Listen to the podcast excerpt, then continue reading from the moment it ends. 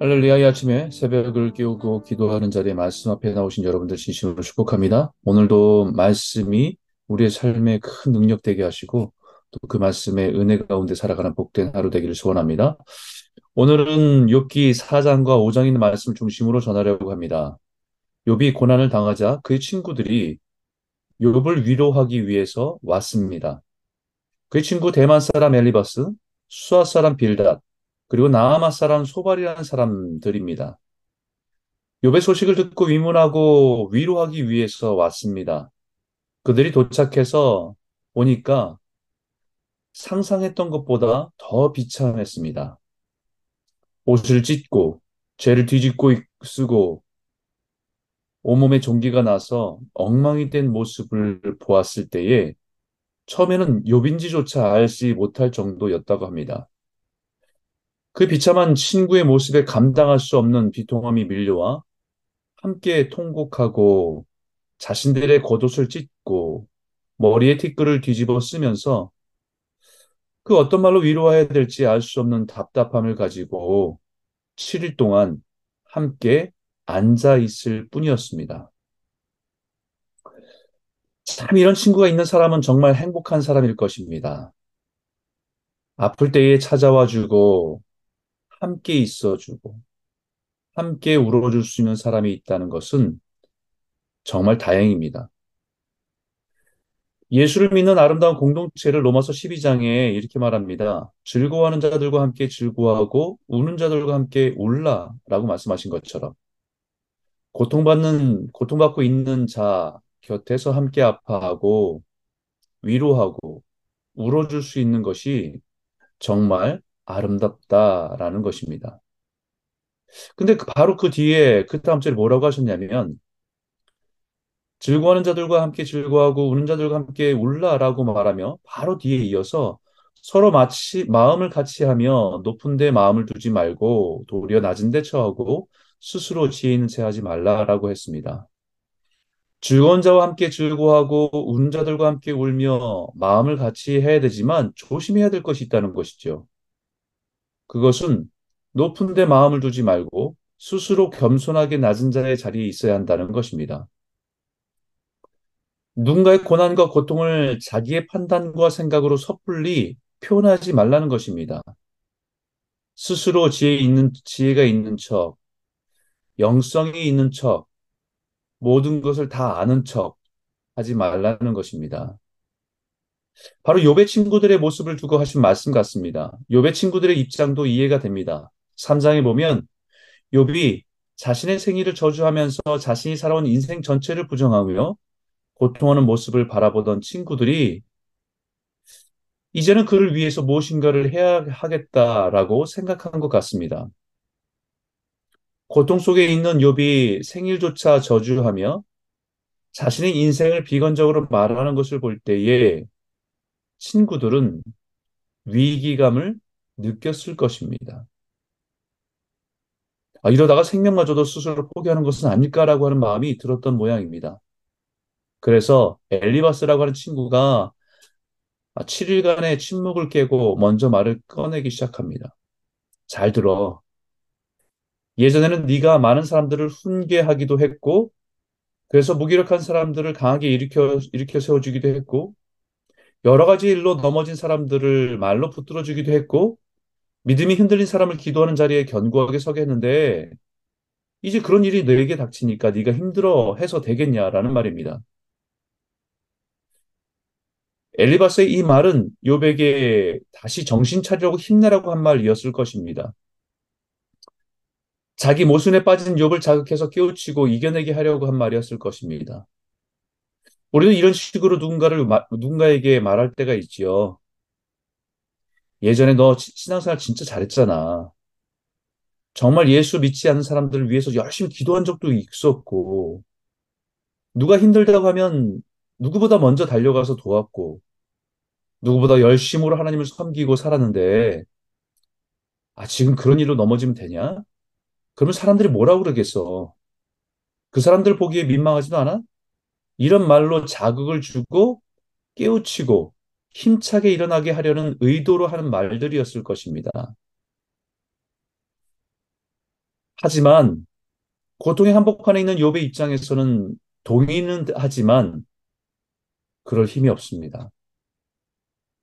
오히려 그 말이 너무 아픕니다. 게다가 엘리바스의 한 말은, 한 말은, 한 말을 더합니다. 사 장 칠 절에 생각하여 보라. 죄 없이 망한 자가 누구 있는가? 정직한 자의 끊어짐이 어디 있는가? 쉽게 말하면 모든 고통은 죄의 결과라는 것이죠. 콩 심은 데 콩 나고 파 심은 데 파 난다고 하는 인과응보의 원리를 말하고 있습니다. 이 말은 지금 네가 당하는 고난은 하나님께 범죄한 결과라고 잘 생각해보라는 것입니다. 세상에 죄 없이 망한 자가 누구 있냐고, 정직한 자의 끊어짐을 본 적이 있냐고. 욥의 입장에서는 안 그래도 이, 이해가 되지 않는 고통 속에서 자신을 돌아보면 스스로 자책하고 아파하고 있는데, 엘리바스의 뼈 때리는 말로 아픈 상처에 소금을 뿌리는 고통을 당하고 있는 것입니다.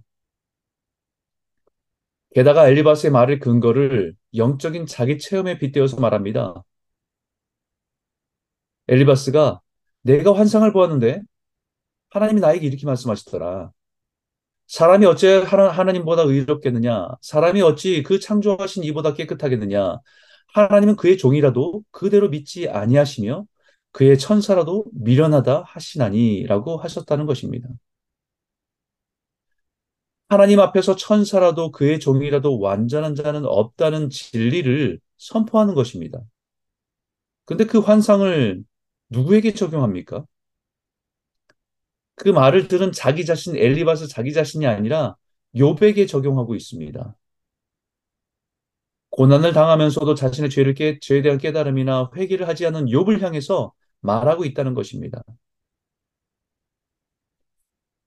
이것은 영적인 폭력입니다. 자신의 영적인 체험으로 욥을 판단하고 정죄하고 있는 것이기 때문입니다.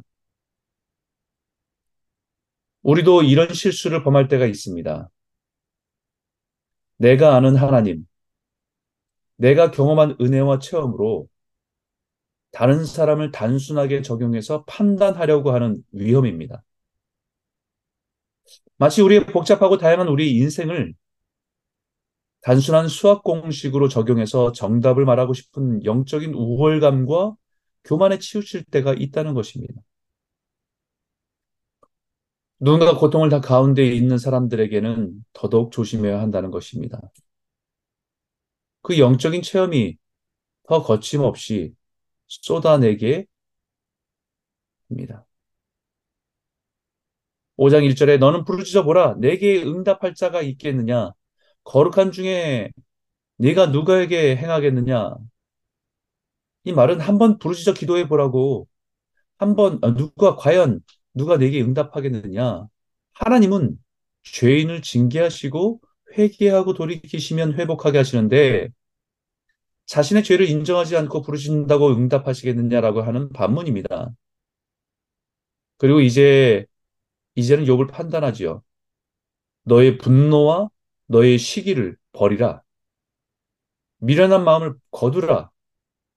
그런 사람의 자식은 하나님의 구원의 은혜에서 멀고 인생의 고통이 떠나지 않는다. 그러나 이제 마음을 돌이키고 회개하라. 이것은 하나님의 징계이니 회개하고 돌이키라는 말입니다. 틀린 말이 아닙니다. 맞는 말입니다. 그러나 적합한 말은 아닙니다.